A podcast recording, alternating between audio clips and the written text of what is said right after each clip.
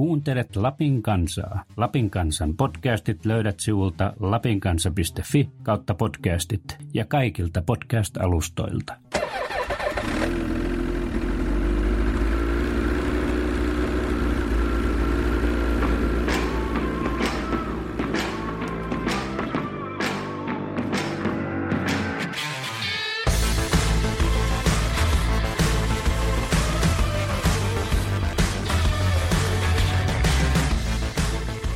Moottorikelkasta on moneksi. Jotkut ajavat kelkalla työnsä takia, toiset vauhdin, hurman ja vapauden tunteen vuoksi. Kolmansia vievät eteenpäin tekninen kiinnostus ja neljännet surruttavat pilkille reki perässä ja lapset kyydissä. Kelkka pohjoisen pirtin kulmalla on pikemminkin sääntö kuin poikkeus. Tässä podcast-sarjassa käsitellään kelkkailun kulttuureita useista näkökulmista. Mukana on rasvanäppejä, työmiehiä, matkailun pioneereja, urheilijoita ja insinöörejä.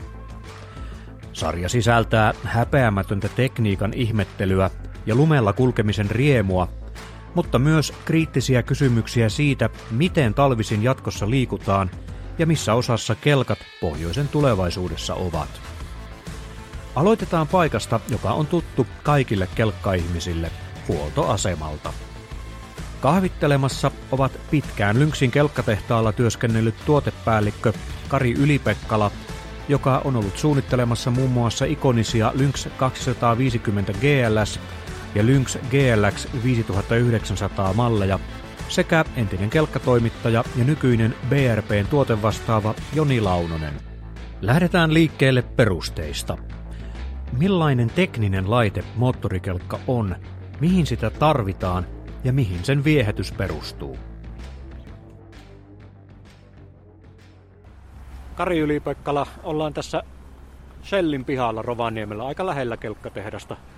Onko sulla tullut tässä käytyä kahvilla työuran aikana? No sanotaan, että muutaman kerran ja ruokailemassakin. Ja tuota, silloin aikojen alussa myös tässä tankattiin. Tuota, nythän meillä on omat tankkaussysteemit tuolla tehtaan pihalla, mutta tässä käytiin tankkaamassa eräänkin kerran tässä aikojen saatossa.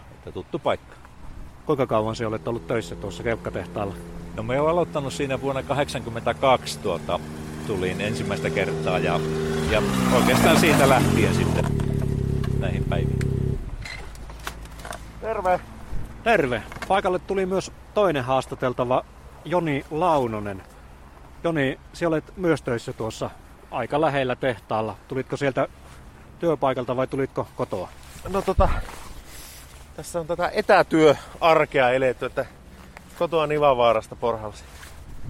Nelitahtimoottori on ainakin tässä kelkassa, jos, jolla mm-hmm. tulit paikalle. Tuommoinen soma pörinä siitä lähtee, mutta mikäs kelkka tämä noin muuten on? Tämä on tota Commanderi yhdeksänsataasella turbomoottorilla, sataviisikymmentä heppainen nelari. Onko tämä työkelkka vai miten luonnehtisit? Tämä on tota... Tämä on moottorikelkkojen MacGyver-linkkuveitsi, mä sanoisin, että loistava työkelkka, loistava vapaa-ajan kelkka. Kaikki, kaikki paitsi snowcrossi taittuu tällä. Hyvä. Nyt kun meillä on ryhmä koossa, niin siirrytään tonne sisälle ja jatketaan juttua sitten kahvikupin ääressä. Jep. Hyvä ilma oli tuolla ulkona tosiaan, mutta siirryttiin kuitenkin nyt tänne Shellille kahville. Tämä on muuten yksi semmoinen moottorikelkkailun perinne on ollut pitkään, että ajetaan kelkalla huoltoasemalle ja juon siellä kahvit. Joo. Tuleeko sulla, Joni, ajettua tämmöistä huoltoasemarallia? no, no aika, aika vähän sitä huoltoasemarallia, mutta totta on se, että tämmöinen traditio on ollut, mutta meillä se on yleensä, että käydään limsat juomassa se sitten päälle. Se on yhtä, yhtä tärkeä osa kuin se, se, se matkan ääripäässä paistettu makkara. Entäs Kari? No kyllä, tankkaus, sanotaan, että laitteen ja kuskin, niin kyllä se kuuluu tähän kelkkailuun olennaisen. Jos nyt ajatellaan moottorikelkkaa vähän laajemmin teknisenä laitteena, miten kertoisitte semmoiselle ihmiselle, joka ei koskaan ole nähnyt kelkkaa, että minkälainen laite se on? No moottorikelkka nykymuodossaan niin tuota, on, on laite, että sitä liikuttaa tietenkin moottori, joka on kytketty telamattoon, ja tämä telamatto, sillä siirretään se eteenpäin vievä voima ja myös tämä niin sanottu kannatus, eli, eli se kantaa lumen pinnalla. Eli vanhat kelkat aikoinaan, kun niitä lähdettiin keksimään, niin nehän tehtiin reestä, johon lisättiin joku työntölaite. Jollakin propellilla saatiin vähän liikettä, mutta nykyään se on kumitelalla oleva laite, jossa on moottoria, yleensä kaksi suksea ja tuota, istutaan päällä ja ohjataan. Mä lähdin ihan toisesta, toisesta suunnasta, kun tuota Kari tätä miettimään, että ää, minusta niin kuin moottorikel, moottorikelkka keksintönä on ollut aina äärimmäisen kiehtova sen takia, että se on niin kuin aikanaan tehnyt mahdottomasta mahdollisen. Se on mahdollistanut tuota liikkumisen lumisessa erämaassa ja tuota, mahdollistanut esimerkiksi päivämatkojen kasvamisen jossain Lapissa. Eli tuota, esimerkiksi niin kuin poronhoidossa se, että ei enää tarvinnut jäädä sinne tunturiin, vaan että poromiehet pääsi esimerkiksi illaksi kotiin. Että mä niin kuin lähdin tästä, tästä suunnasta lähestyy tätä aihetta. Joo, insinööri lähestyy, katsoo tästä insinöörisuunnasta ja tuommoinen yhdyskuntatieteilijä nimenomaan tästä, tästä aspektista, mutta ihan hyvä pointti. Joo.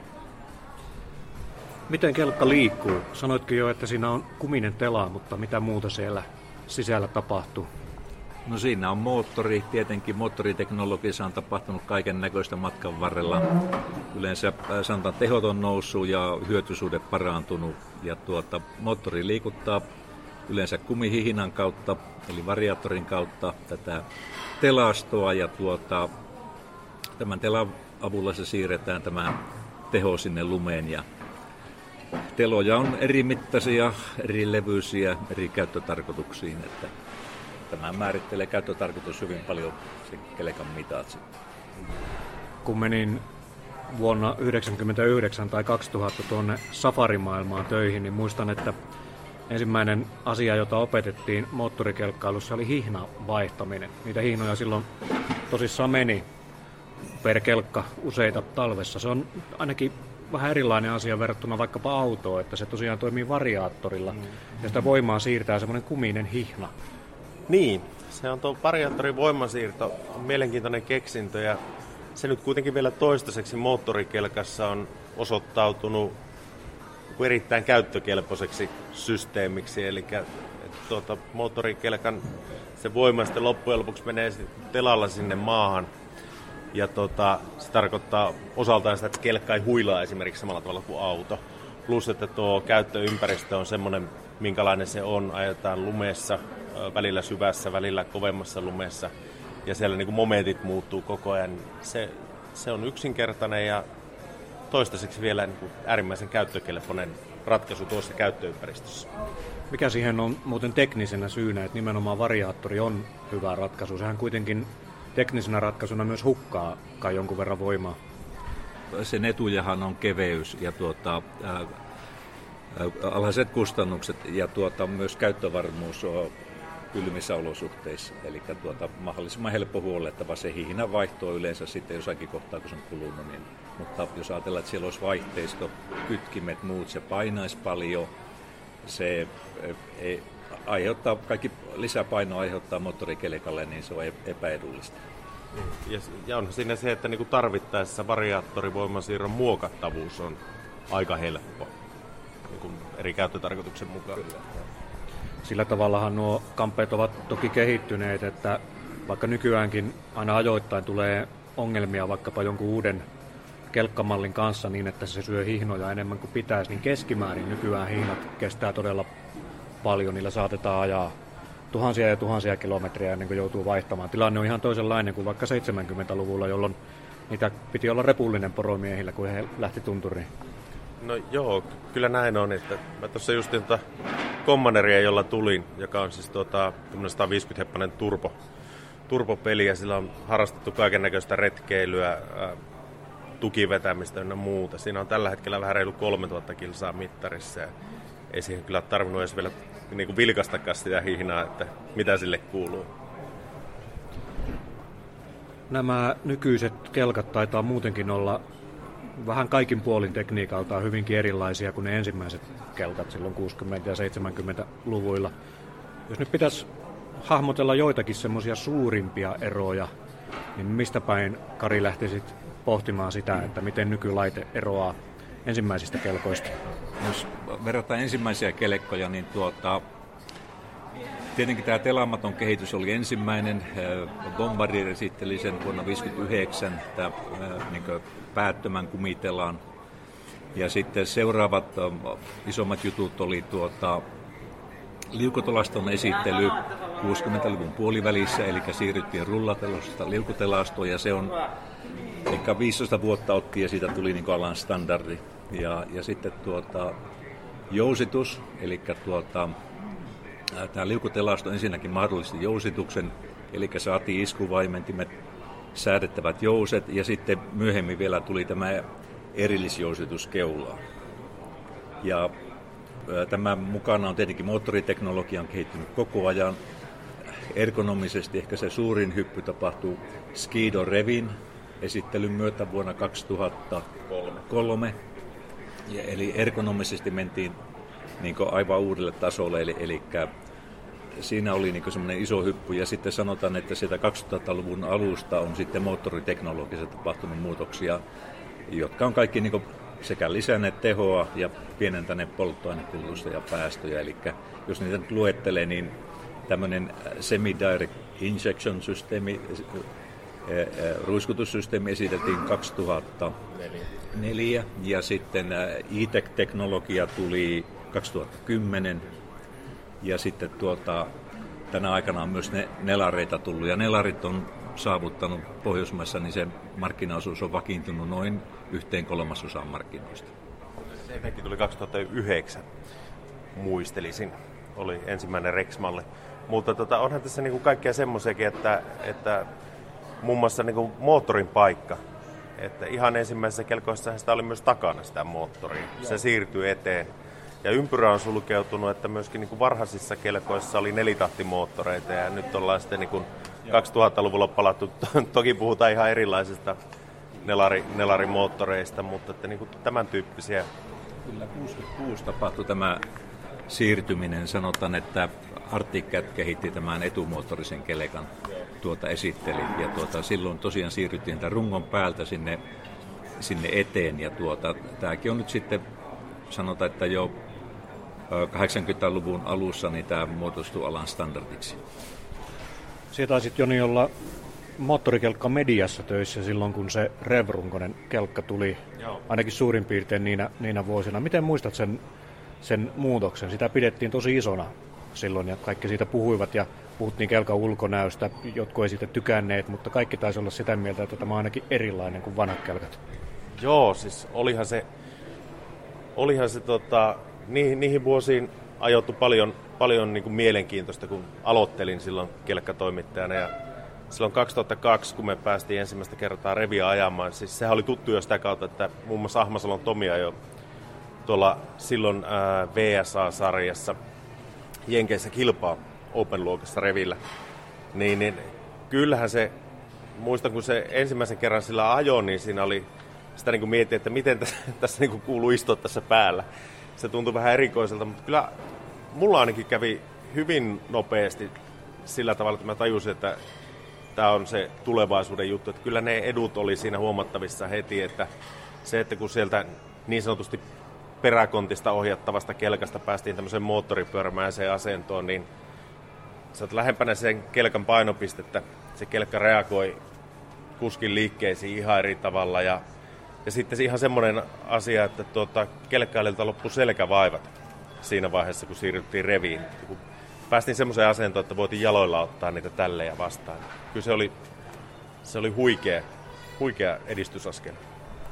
Kävin tuossa Rovaniemellä Mäntyvaarassa valokuvaamassa noita sprintin S M-kisoja, ja siellä oli myös historic-luokka tietenkin mukana. Ajettiin noilla vanhoilla kelkoilla, niin kyllä se on tosiaan selälle edelleen hurjan näköistä hommaa, hommaa kun se tälli, mikä telastosta tulee, niin se tulee ihan suoraan selkää sen ajan vehkeissä. Joo, kyllä se jotain vanhoja, vanhoja videoita katsoo, kun kaverit lasettaa semmoisilla vanhan mallin kelkoilla, mutta kyllä mulla sattuu selkää jo ihan kattominenkin. Oletteko muuten itse säästyneet selkävammoilta? Tietenkin nämä nykykelkat ovat paljon auttaneet, mutta teilläkin on kilometrejä paljon takana, niin miten se kroppa on kestänyt? Sanotaan, että Pitää koputtaa puuta, että kyllä, että tuota, yllättävän hyvin pientä vaivaa silloin tällöin, mutta sanotaan, että ei, ei mitään semmoista, mitä ei voisi korjata ja tuota, kuntouttamalla saisi kuntoon. Että. No joo, jotain semmoisia yksittäisiä tällejä on tullut, mutta mulla on myös kyllä loppujen lopuksi tuo vauriosaldo pysynyt, pysynyt hyvin pienenä, sekä kelkan, että, kelkkojen että miehen osalta. Nykyään taitaa tietoisuus sillä tavalla olla lisääntynyt, että ihmiset käyttää enenevässä määrin myös suojavarusteita, siis muutakin kuin kypärää, eli selkäpanssaria ja muita asiaan kuluvia kamppeita.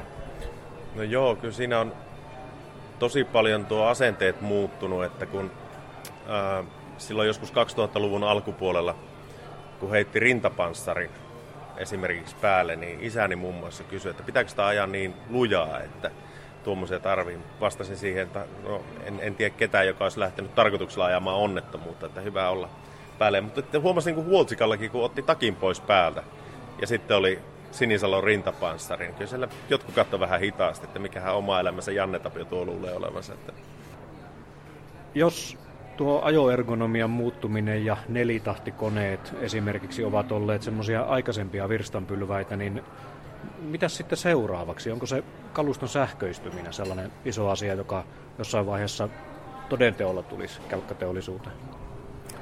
Varmaan jossakin tulevaisuudessa näin voidaan nähdä, että tietenkin nyt, nyt jos ajatellaan, mitä autoteollisuudessa tapahtuu, niin tuota, siellä on ensimmäisiä merkkejä sähköistämisestä ja on sähköisiä laitteita. Tietenkin siellä taistellaan tämän painoasian ja sanotaan pakkaskestävyyden ja, ja myös tämän ää, toimintasäteen kanssa. Ja tuota, nämä on kaikki kriittisiä asioita moottorikelkoille.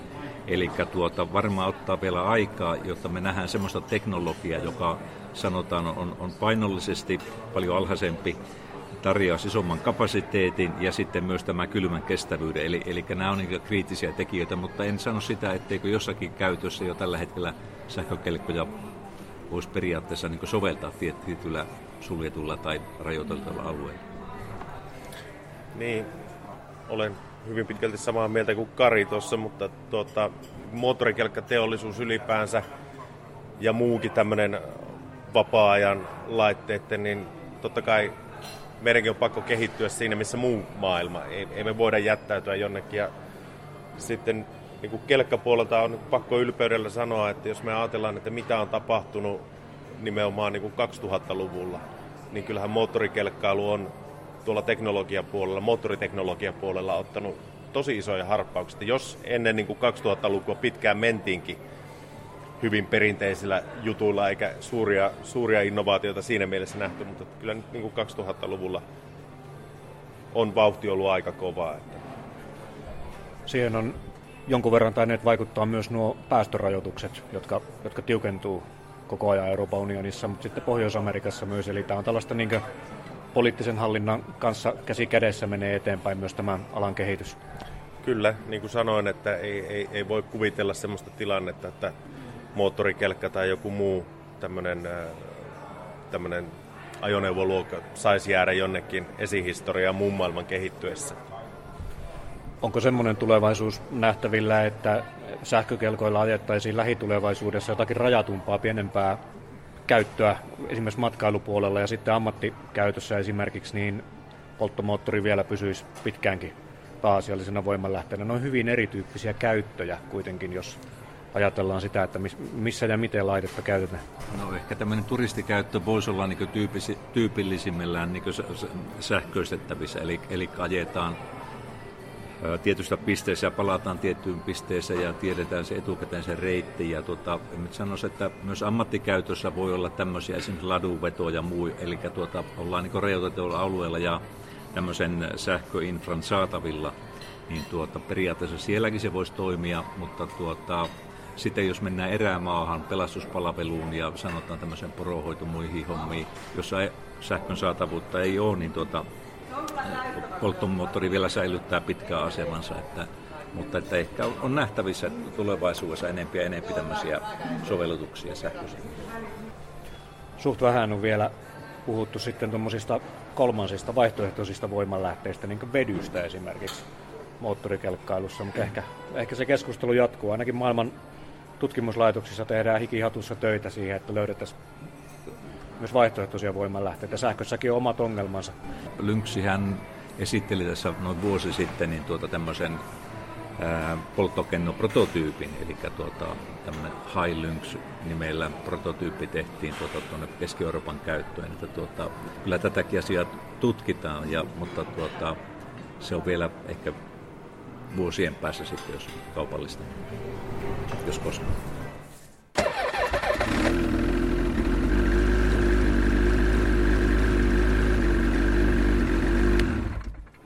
Yksi muutos, joka moottorikelkkailussa näyttää tapahtuneen ainakin median perusteella ja ehkä ennen kaikkea sosiaalisen median perusteella, on se, että ihmisillä näyttää nykyään olevan pitkätalaisia kelkkoja ja he ajavat paljon reittien ulkopuolella.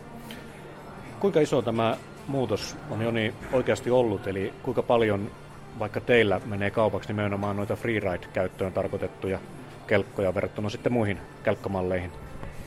No kyllähän jos me katsotaan koko Skandinavian markkinaa, niin tuo freeride tai deep snow-kelkat, niin kyllähän ne niin kuin merkittävä, merkittävä segmentti on. Että se on crossoverin jälkeen toiseksi suurin segmentti. Ja erityisesti tuolla Ruotsissa se on suurta, ää, Norjassa toki nyt tämä poikkeuksellinen tilanne hieman tuolla varsinkin Norjassa pakkaa sekoittaa siinä mielessä, että koska norjalaiset freeriderit paljon ajaa Ruotsissa ja nyt tänä talvena ei sinne pääse. Se hieman vaikuttaa, mutta kyllä se, kyllä se iso, iso juttu on. Siihen näyttää liittyvän myös tuommoinen lifestyle-kehitys. Freeride-kelkkailijat jotenkin heimoutuu keskenään ja käyttää sellaisia vapaahenkisiä vaatteita. Ja se on sellainen niin kuin selkeästi uudenlainen. Pitäisikö sitä sanoa sitten liikunnaksi vai moottoriurheiluksi vai mo- molemmiksi? Niin. Minusta tuo, mitä sä sanot, että elämäntapa, niin se, se on niin kuin paras kuvaamaan sitä. Kyllähän siinä, kyllähän siinä kovasti urheiluakin on. Kyllä se hikistä hommaa on, kun ruvetaan oikein tekniseksi viemään sitä ajamista. Mutta, mutta tota, se elämäntapa on minusta se paras, paras termi. Siihen, Joni, ajoit tuohon pihaan tosiaan tuolla, tuolla Commanderilla. Mm. Se on sillä tavalla niin perinteinen työkelkka, että sillä voi todella tehdä töitä, joskin se on monikäyttöinen myöskin yhtä aikaa. Se on semmoiseksi yritetty rakentaa. Mut mikä tuo työkelkkojen osuus kelkkamarkkinoilla noin ylipäätään on? Eli, eli kuinka tärkeitä ne on kelkkatehtaalle siis? Kari on parempi näissä numeroissa kuin minä, mutta, mutta sanotaan nyt näin. Laadullinen vastaus, että varsinkin, varsinkin meille ne on tosi tärkeitä. Lynxin juuret on hyvin, hyvin syvällä tuolla hyötykelkoissa ja monikäyttökelkoissa. Ja tuota, kun sä sanot tuota Commanderia työkelkaksi, niin siinä kohtaa haluaisin näpäyttää, että se on, Commanderhan on ihan suoraa jatkumoa G L X viisituhattayhdeksänsataa sen perinteelle, joka toki tunnettiin loistavana hyötykelkkana, mutta minä pidän erityisesti sitä niin kuin monikäyttökelkkana.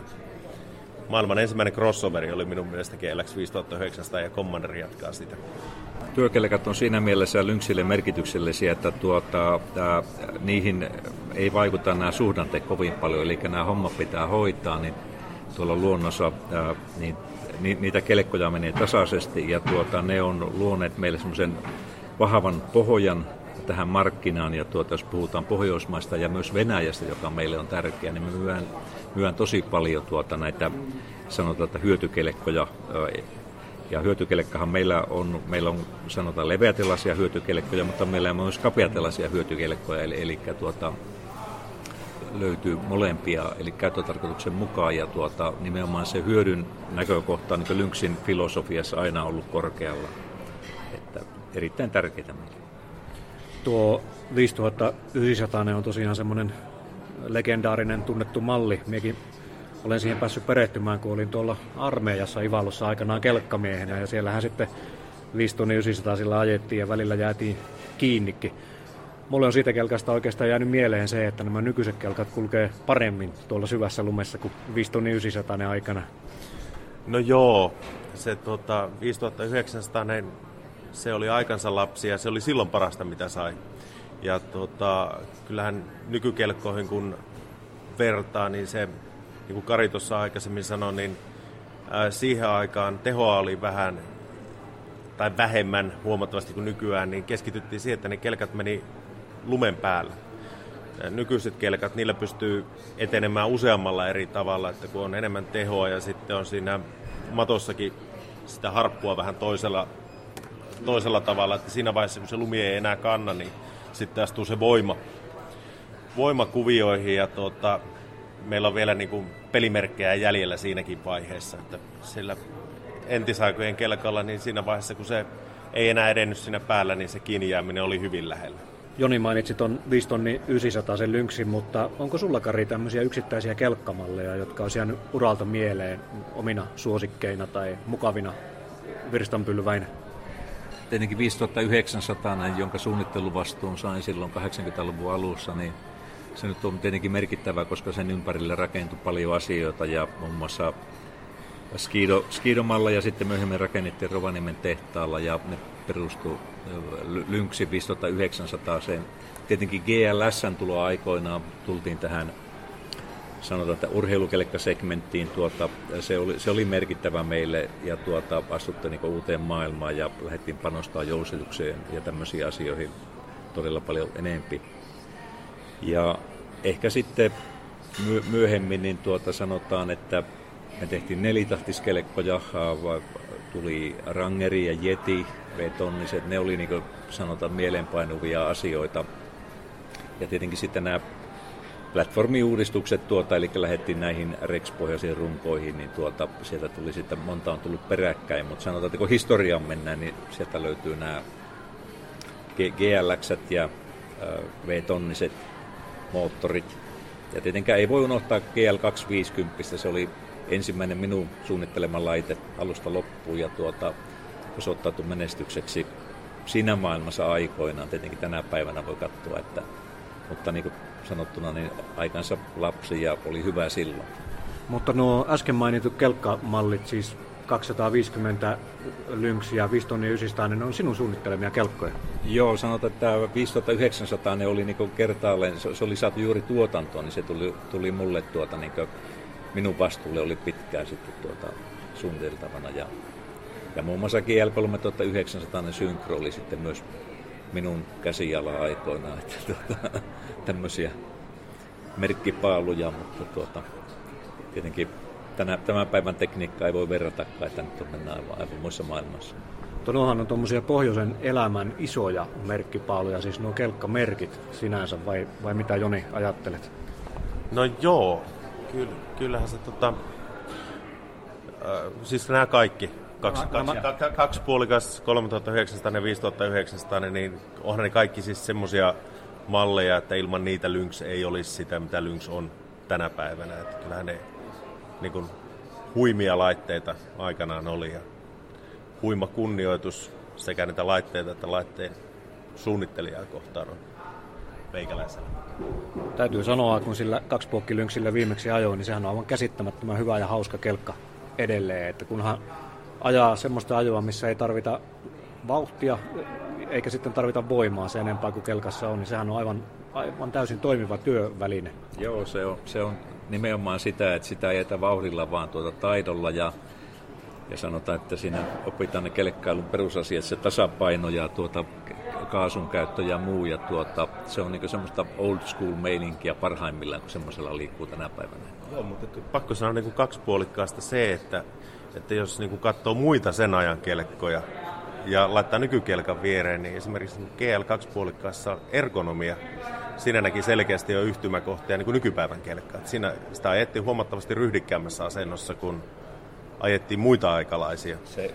Se on muuten hyvä havainto ja tuota, itse asiassa kun sitä suunniteltiin, niin tuota, mulla oli siinä konsulttina, tuota, en muista oliko Oulun yliopistosta vai aluetyöterveyslaitoksesta, tämmöinen nuori tutkija, joka tuota, tutki äh, moottorikelkan ergonomiaa ja ehdotti nimenomaan tämän penkin korkeuden, äh, ohjaustangon korkeuden ja monta muuta asiaa käytiin läpi. Ja, tuota, muistan, että se herätti niin kuin talon sisälläkin vastustusta, että ei, ei kelekkaan voi noin tehdä, että se pitää niin kuin alentaa ja mataloittaa, ja siitä käytiin tiukkoja keskusteluja, mutta en muista saanko pidettyä täysin pääni, mutta väitän kuitenkin, että se ergonomisesti oli, niin kuin, se oli edellä aikaansa. Tuossa täytyy mainita semmoinen, että kun on vähän kelkkanörtti, niin tämmöinen lukutärppi, että tota, Tekniikan maailma teki vuonna tuhatyhdeksänsataakahdeksankymmentäviisi ansiokkaita kelkkatestejä, muistaakseni numero kolme kahdeksankymmentäviisi. Siinä on ne sivukuvat, kun siinä oli, niin kun kuski oli siinä päällä.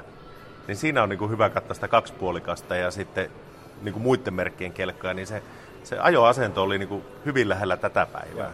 Ja niin kuin sanottuna, niin se ei ollut sattumaa, niin. Eli tuota, siinä tehtiin töitä sen eteen ja tuota, silloin oli jo tiedossa näin poromisten vaivat, tuota, selkä ja nivelvaivat ja kaikki muu, eli, eli me oikeasti panostettiin siihen ja tuota, se myös teki siitä, että niin kuin helposti hallittamaan kelkan, koska se oli vähän ylempänä, se pystyi sitä painopisteellä niin kuin ohjaamaan ja kääntämään haluttuun suuntaan.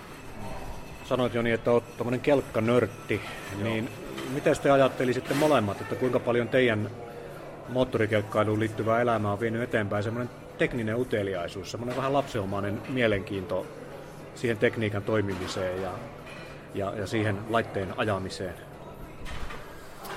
No tota, kyllä se varmasti on vienyt, että tuo minun, minun rooli tuossa tehtaalla on enemmänkin semmoinen niin kuin konfiguraatioiden ja, ja, ja konseptien kehittely. Ja tota, sanotaan näin, että lapsuuden vietti leikopalikoiden kanssa värkätessä, niin kyllä mulla on semmoinen niin kuin loputon, loputon intoon yhdistellä asioita. Joskus semmoisiakin asioita, jotka äkkiseltään tuntuu olevan kaukana toisesta, mutta kyllä niillä menestystäkin on saatu aikuiseksi. Kyllä se nimenomaan niin kuin on niin kuin Joni sanoi, että tuota, ja sinun pitää olla kiinnostunut ja tuota, tämä vähän niin kuin poikkitieteellistä yhdistellä erilaisia asioita ja olla kiinnostunut tekniikasta ja, ja ympäristöstä, niin tuota, ehkä sieltä ne parhaat havainnot sitten tulee, että tuota, ja niitä yhdistelemällä, että kyllä se sitä vaatii. Niin, kyllä. Nykyään aina kun puhutaan polttomoottoreista ja moottorikäyttöisistä laitteista, niin ei oikein voi välttyä siltä keskustelulta, että ilmasto lämpenee ja fossiilisten polttoaineiden polttaminen on siinä takana. Millä mielin te seuraatte tuota keskustelua ja huolettavatko teillä esimerkiksi nämä meidän talvien, tai se asia, että miten talville käy tulevaisuudessa?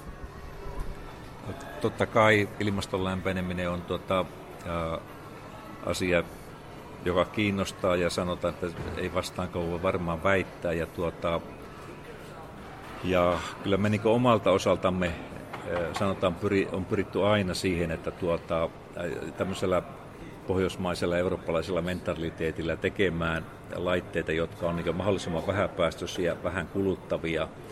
Ja tuota, ollaan oltu siinä tietynlaisia, sanotaan, jos puhutaan konsernin sisälläkin, niin esitaistelijoita, eli ollaan tuotu näitä eurooppalaisia arvoja huomioitavaksi. Ja tietenkin talvien, ää, talvien lyheneminen etelässä, nyt on onneksi ollut hyvä talvi, niin tuota, totta, kai, totta kai se huolettaa.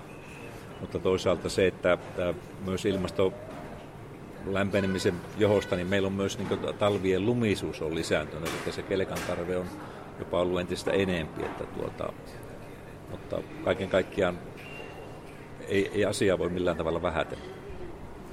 Niin, me, meillä on varmasti hyvä juttu ollut se, että, että meidän esimerkiksi moottorivalmistaja on, on siis Rotaxi, itävaltalainen ja siis osa tietysti P R P-konsernia, niin, niin eurooppalainen lähestymistapa tähän aiheeseen on aina ollut se, että, että, että koetetaan mahdollisimman vähällä saada mahdollisimman paljon aikaa. Tässä tapauksessa vähäisellä määrällä polttoainetta mahdollisimman paljon tehoa ja toimintasädettä. Se on meille ollut luontainen se ajatustapa ja hyvä niin. Hyvä niin. Kuinka paljon ajatte moottorikelkalla nykyään? Kuinka iso osa siitä liittyy työhön ja kuinka paljon huvikseen? No tota, äh, paljonkohan mulla olisi viime talvena tullut? Viime talvena oli, siis jos olikin koronakurimusta, niin oli kyllä siistein kevät, mitä muistan ihan vähän aikaa. Mulla tuli varmaan joku, mitähän mä sanoisin, viisituhatta kilsaa. Ja tota, se vaihtelee aika paljon. Vaihtelee aika paljon, että nykyään ei tule niin paljon kuin silloin lehtimiesaaikoina. Mutta kyllä mä pyrin ajamaan niin, niin paljon, että se pysyy se vire yllä ja mahdollisimman erilaisia kelkkoja ja eri, erityyppisiä ajoja. Entäs Kari, tarvitsetko kelkkaa tai viihdytkö sen päällä muuten vaan? No sanotaan, että ei varsinaisesti tarvi, mutta tuota viihyn ja tietenkin kilometrit on jäänyt vähän vähäiseksi, että tuo työ, työ on vienyt aika lailla, sanotaan sitä, vaatinut toimistoaikaa, mutta tuota, tässä nyt kun ollaan vähän jäämässä vapaalle, niin toivotaan, että sitä aikaa tähän hommaan jäisi niin harrastusmielessä huomattavasti enemmän ja tuota, mielenkiintoa kyllä on todella paljon.